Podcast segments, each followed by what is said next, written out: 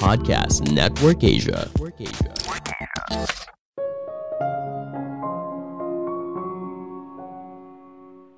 Kepribadian tidak 100% mutlak tidak berubah. Kamu punya kendali untuk menentukan hidupmu seperti apa sekarang dan di masa depan. Halo semuanya, nama saya Michael. Selamat datang di podcast saya, Sikutu Buku. Kali ini saya akan bahas siapa diri kamu sebenarnya. Ini merupakan rangkuman dari video TED Talk Brian Little yang berjudul Who Are You Really? The Puzzle of Personality dan diolah dari berbagai sumber. Siapa kamu? Apakah kamu seorang introvert atau seorang ekstrovert? Apakah kamu orang yang menyenangkan atau mudah tersinggung? Kemungkinan kamu sudah punya gambaran soal siapa diri kamu sebenarnya. Tapi, bagaimana bila kepribadian merupakan sesuatu yang fleksibel dan berada di dalam kendali? Sebelum kita mulai, buat kalian yang mau support podcast ini agar terus berkarya, caranya gampang banget. Kalian cukup klik follow Dukungan kalian membantu banget supaya kita bisa rutin posting dan bersama-sama belajar di podcast ini.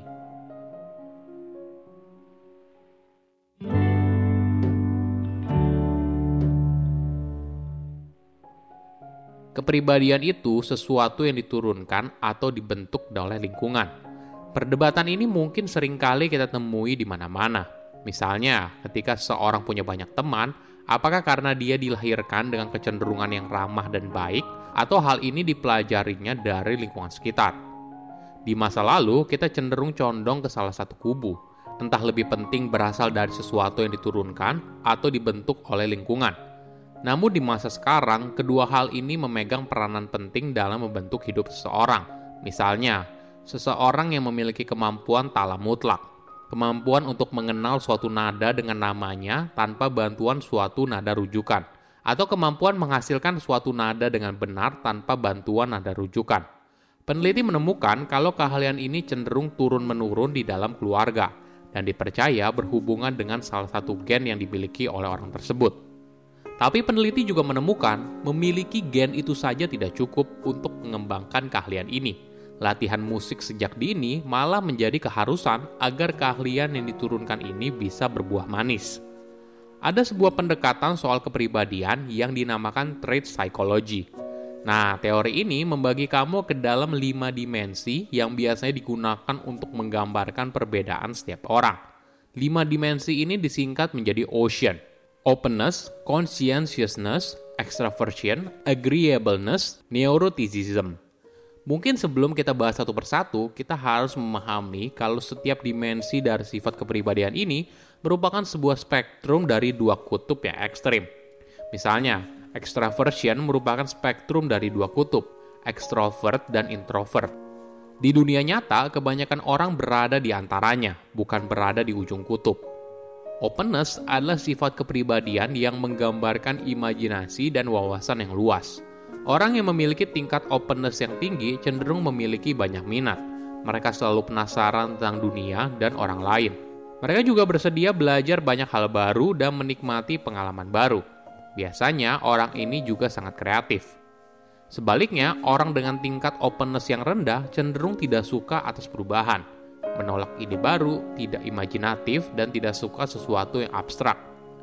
Kedua, conscientiousness ini adalah sifat kepribadian yang menggambarkan kesadaran diri dan kendali diri. Orang dengan tingkat consciousness yang tinggi cenderung menyukai persiapan, langsung mengerjakan hal penting, teliti, dan senang apabila ada jadwal. Sebaliknya, orang dengan tingkat consciousness yang rendah cenderung tidak suka struktur dan jadwal. Mereka juga sering kehilangan barang dan berantakan. Tidak jarang mereka suka menunda pekerjaan hingga mendekati deadline.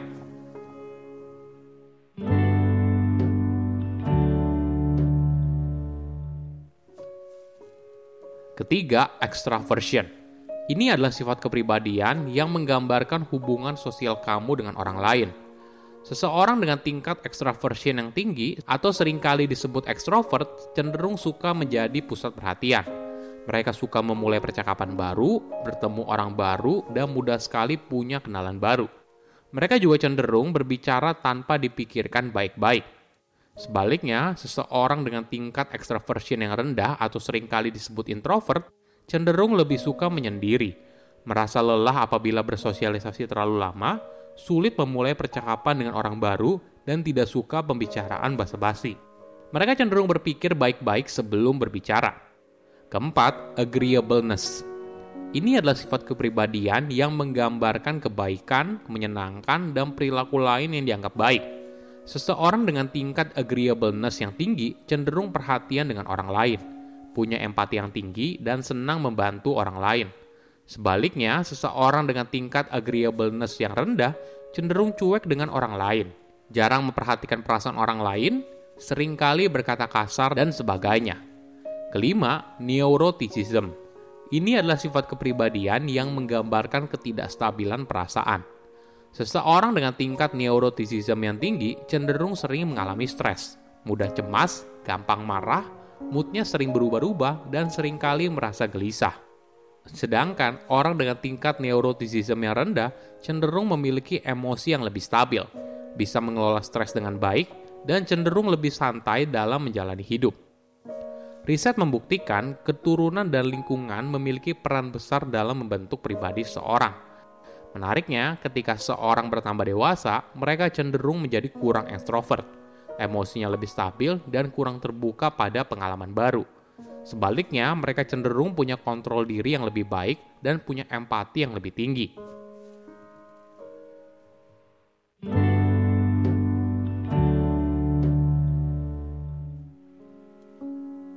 Selain lima dimensi sifat kepribadian di atas, ada lagi cara untuk menentukan kepribadianmu, yaitu proyek pribadi.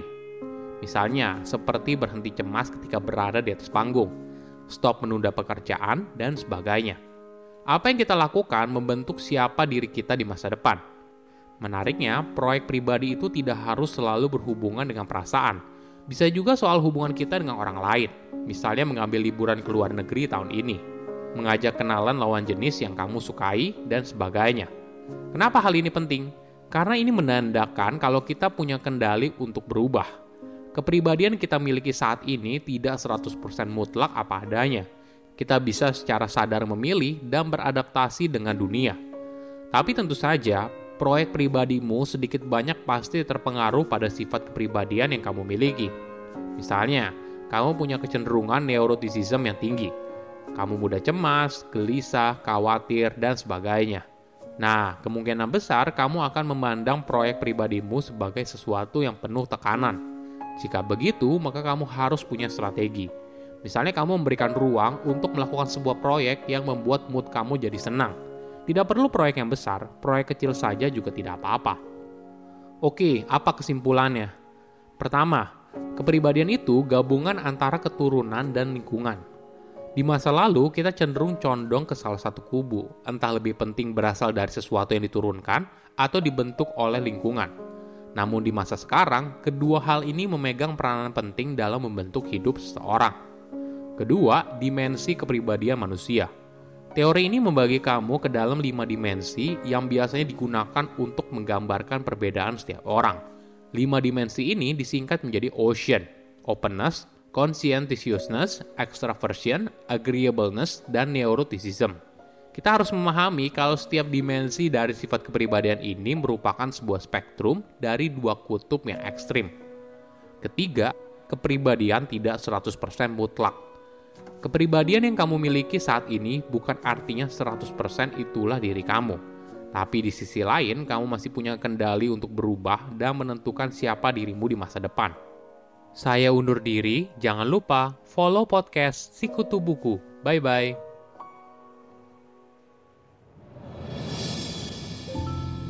Hai, nama aku Ridwan dari podcast Sebelum Tidur.